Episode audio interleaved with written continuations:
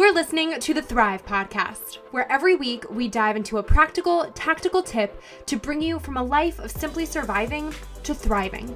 It's personal development for the everyday girl who is done with coasting through her days, done with feeling like she's missing out on the deeper meaning of her own life, and done with mediocrity once and for all. Because it's not enough to simply survive, you deserve to thrive. So by now you've heard that I wrote a book. Caffeinate Your Soul, fifty-two Monday Mantras has been my book baby for about two years now, and it is finally almost time to get your hands on a copy. Caffeinate Your Soul is now available for pre-order on amazon dot com and at Barnes and Noble online, and it officially releases on May fifth. So you can have a celebratory Cinco de Mayo margarita virtually with me while we dive into this thing together. I wanted to devote an entire Thrive episode to chatting Caffeinate Your Soul with you, to give you a bit about the book, sure, but really to take you behind the scenes with me for a little look at the making of Caffeinate Your Soul. I know before I got into it, I knew virtually nothing about publishing a book or becoming an author. I had so many questions, and while there's so much information out there on Google, it can be so totally overwhelming to sit there and attempt to swim through it all without drowning in information overload. So I guess first, a bit about the book itself for any of you tuning in who might have no idea what the heck Caffeinate Your Soul is. Well, it's not your average chapter book by any means. There aren't even chapters. Inside are fifty-two Monday Mantras. So it's written to follow you through an entire year, really a year's worth of Mondays. Why Mondays? Well, because Mondays are the worst. If I had a dime every time I heard someone say, oh, it's Monday, or swear they needed a gallon of coffee to get through the day, I'd be retiring tomorrow. It's kind of the same as New Year's resolutions, right? We have this preconceived idea of what the new year means or what we're supposed to do, and we put pressure on ourselves to get it right. And if or when it doesn't go as planned, we call it quits altogether and give up, or say we'll just try again next year. But, and maybe we're seeing this now with the global pandemic and crisis we're facing, we don't always get a next year. Heck, we don't always get a next week or even a tomorrow. And maybe that sounds morbid, and it probably is, but it's real and it's the truth. We have to stop planning for tomorrow like it's promised or guaranteed, and instead start making the very most of today. And I need you to understand right now what a big statement that is coming from me, a chronic overplanner and overthinker who has plans for tomorrow and the next day and the next week and the next year. Like, girl, I get it. We like to plan things. So this isn't to say don't make plans or have hope in the future, because that would be silly and probably impossible. We need hope. We need things to look forward to in life and things to get us excited about what's coming. The point is to not forsake the now for the next, because what's next isn't guaranteed, but right now is. From my time doing what I do and getting the opportunity to talk with so many incredible women all over the country and world, I have seen so many women fail to see the magic and the potential right in front of their faces because they're battling the worry of the what ifs. They're hung up on the hard things instead of being grateful for the good things. And they've got society's idea of who they should be or who they are weighing more than who God says they should be or who they are. And I'm just not okay with that. Like I always say, it's not enough to simply survive. You deserve to thrive. And when I say that, I don't just mean you deserve to thrive on days you feel like it, or days that don't have hard things, or days that are the weekend, or days that involve chips and dip and a really good margarita, although that always helps. You deserve to thrive every day, every damn day that ends in Y. I knew I needed to create something that could help you get to that place, something that could walk with you through a longer period of time to be there for the inevitable ups and downs of everyday life, but also something that didn't feel overwhelming or just like another to-do on your endless list, which I admittedly sometimes feel when I'm trying to manage a daily devotional and daily journaling and daily everything else and its mother, all before my daughter wakes up. So, Caffeinate Your Soul was born from this idea that we can attack our day with intention to feel better and be better, and we can start with one day a week, the one day that many of us might dread the most. we can start with that one day, Monday, and we can start shifting the script and changing the narrative and changing our perspectives about that one day. We start with one. And instead of worrying about keeping up a resolution or a goal for an entire year right off the bat, we just set our sights on day one. We take the one days that we've been stockpiling in our brains and on our hearts, and we start now on day one. It doesn't matter if it's the seventeenth Monday of the year. Heck, it doesn't even really matter if it's Monday. If Wednesday is the day you hate the most, screw Monday and read it then instead. The point is equipping you with these sip-sized bits of encouragement, stories of hope, and real tips and ways to make your Mondays more meaningful and manageable. You might not be a changed person tomorrow. You might not be made anew next week, and that's okay. You've got a whole year to get it right. You've got a whole year, fifty-two Mondays, to start again, to recommit to yourself, to make it happen, and then make it happen again and again and again, because practice might not ever make totally perfect, but practice makes a habit. And when we make good habits we keep, we have this whole new superpower within us to turn our changed days into changed weeks, into changed years, into changed lives. Okay, so each mantra is short and sweet. It's only a few pages, so you can read it with your morning cup of coffee, since that's fitting.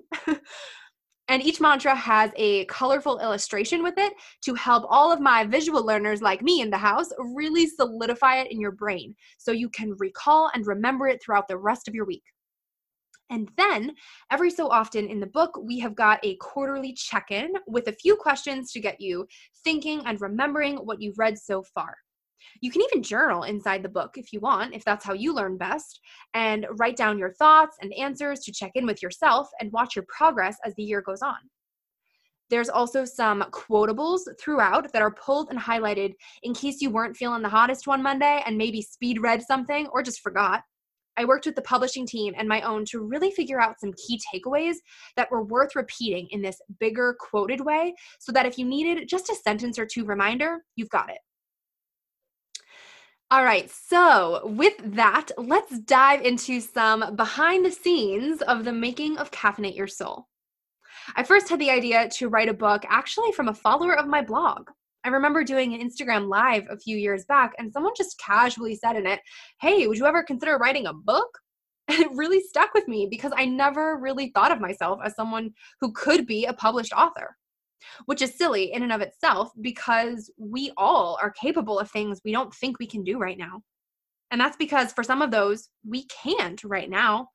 They're things that we're working towards and preparing for and being prepared for in other ways now. But I always kept it in my back pocket and started doing some research. I was researching a lot of the publishing houses that brought so many of my favorite books to life that I knew were in a sort of similar style as to what I was envisioning for my own first book, since the style and genre is important, and that's a big part of how publishing houses choose what to publish at a given time. But I was a bit discouraged right off the bat because I didn't have an agent, and I didn't feel like I had the time. In traditional publishing world, you can easily spend years trying to get in front of publishers. And I had heard so many stories from friends who just heard no after no after no before eventually just self-publishing because they had a story they needed to tell. And that's how I felt.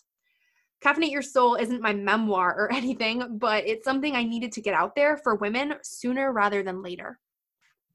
One of my best friends had written a children's book a few years prior, and I remembered us talking about her process. It was interesting to me because she had kept so much creative control throughout the whole thing, which was really important to me for this project in particular in doing what I do online every day already. So my publisher is what's called a hybrid publisher. It's basically a cross between self-publishing and traditional publishing in that you have the support and you need the approval from a publishing team, but you retain a lot more creative control throughout the process as with self-publishing. I knew this was probably the best case for me for this specific project and for my first book, since so much of the ideation behind Caffeinate Your Soul stemmed from my blog, Coming Up Roses. Especially since I have an established voice online and readers are really familiar with how I sound and write online, I was nervous that a traditional publisher may try to change some key elements of that. And I feared it wouldn't end up sounding like me. Being authentic and honest and open on the internet is always my top priority because there is just enough bullcrap out there of people pretending to be perfect or have these perfect lives or perfect partners or perfect houses. And perfect just isn't real. So if there was any sort of disconnect between the tone of my book and the tone of everything else I have out there online, that wouldn't be okay with me. And I wouldn't be able to put my name on something that didn't feel real to me. So I figured that the hybrid publishing route was likely the best bet for my first book. Obviously, I think with any aspiring author, the ultimate goal and dream is to write more than one book and to get paid to do what you love, love, love so much, to get a literary agent and land a book deal for a few books and have this set in stone plan for your future as an author. So my hope from the start was that a hybrid publisher would be a great stepping stone in that direction, where I would have this published book baby sooner rather than later, that would or could hopefully catch the eye and spark the interest of bigger publishing houses that might be a good fit for future work together. My top priority was making sure this book was exactly what I needed and wanted it to be for you, that you would hopefully love and swear by it as much as I do, and that someone out there could see that, see how important and valuable and useful it is for all of the women who get their hands on it. And maybe men. I mean, heck, my pop read half the book in one day and my dad's just about done with his copy too. Once I got on the phone with the publisher, they loved my idea and wanted me on board. So I actually had a really, really quick turnaround time to get my manuscript into them. In traditional publishing world, you might have a year, maybe more. I had two weeks, literally. I essentially caved myself off and just wrote for two weeks straight. My eyes hurt, my fingers hurt, I had a headache, and I couldn't talk about it online at that point yet, so a few folks thought something bad had happened to me.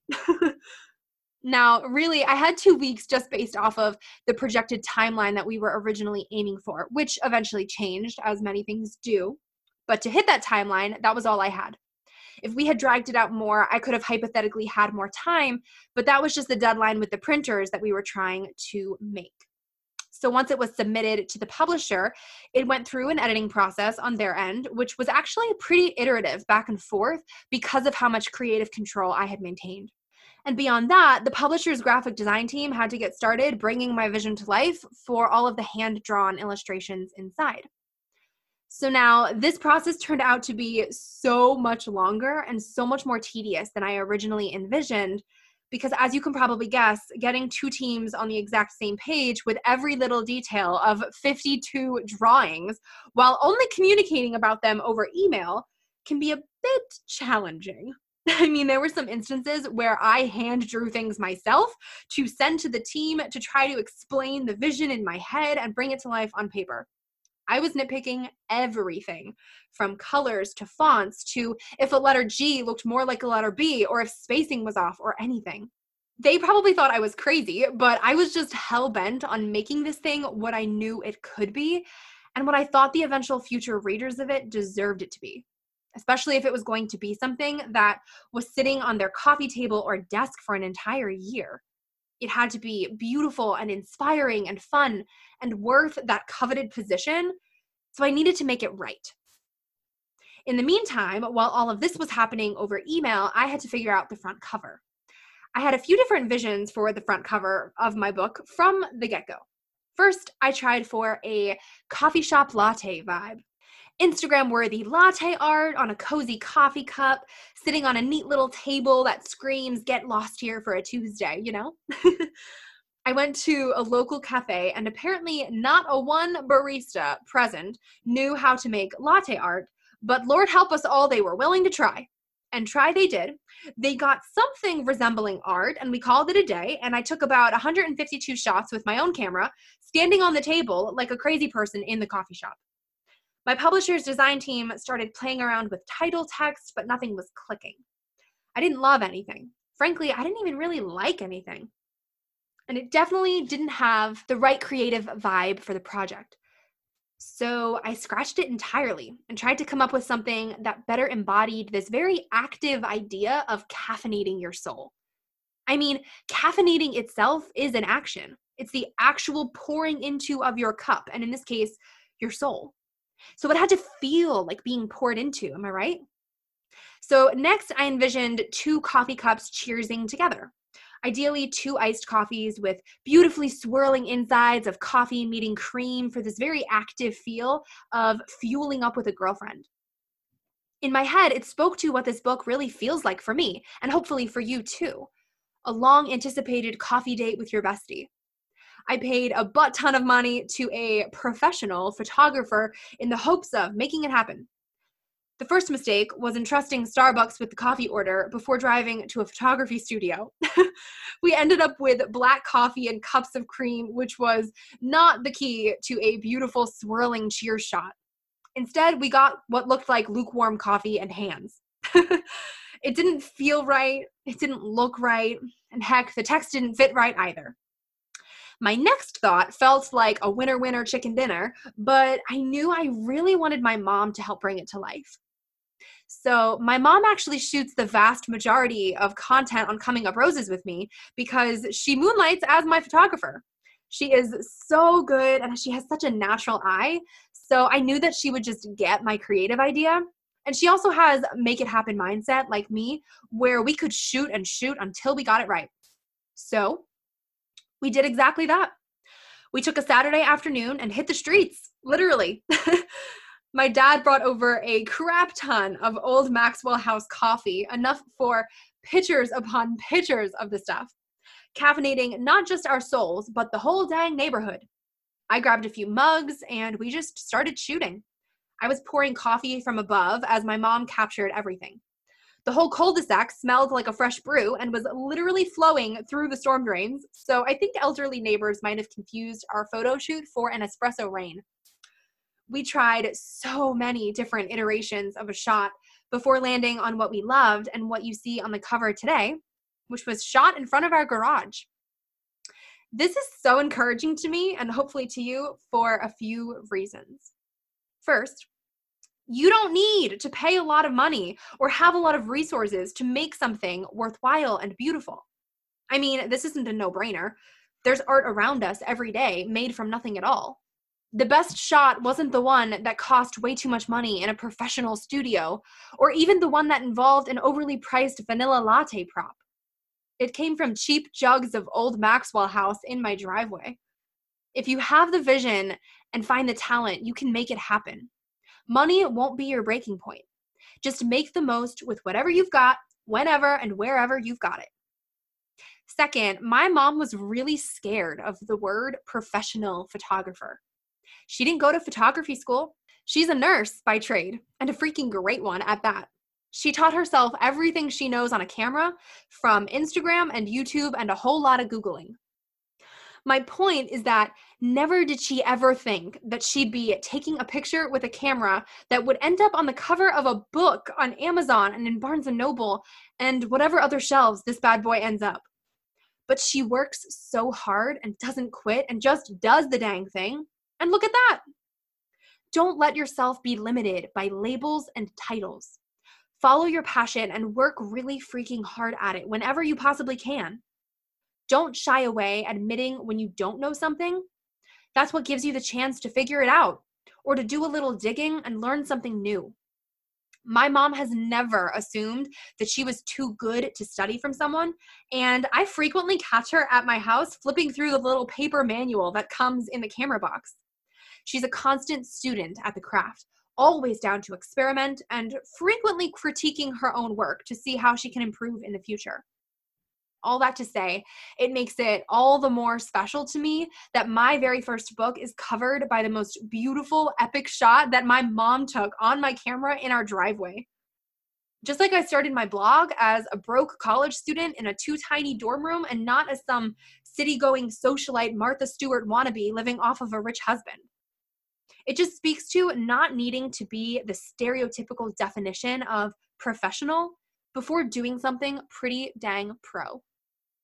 So once the final manuscript was at a point where everyone was satisfied and it felt done and ready, it was off to the printers. And from there, it's a few more months, and then you get a release date.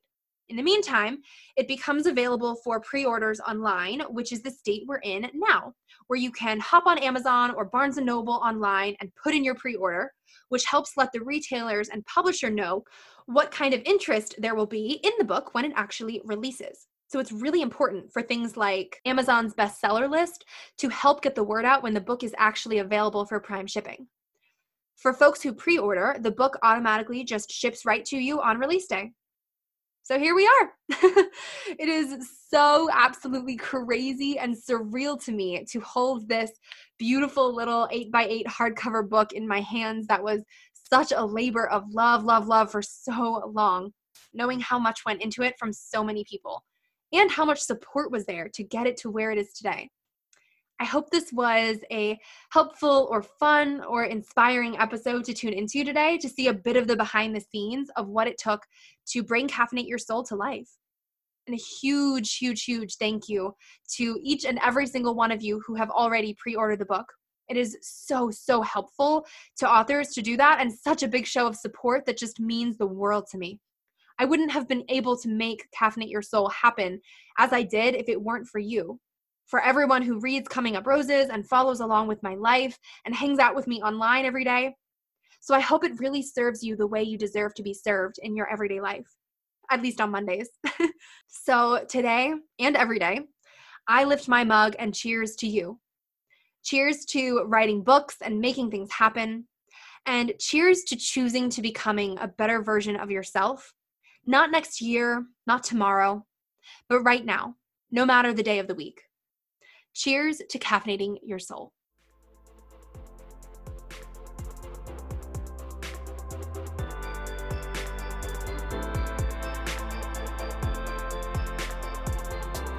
Wait, before you go, if you like what you just listened to, drop us five stars on iTunes.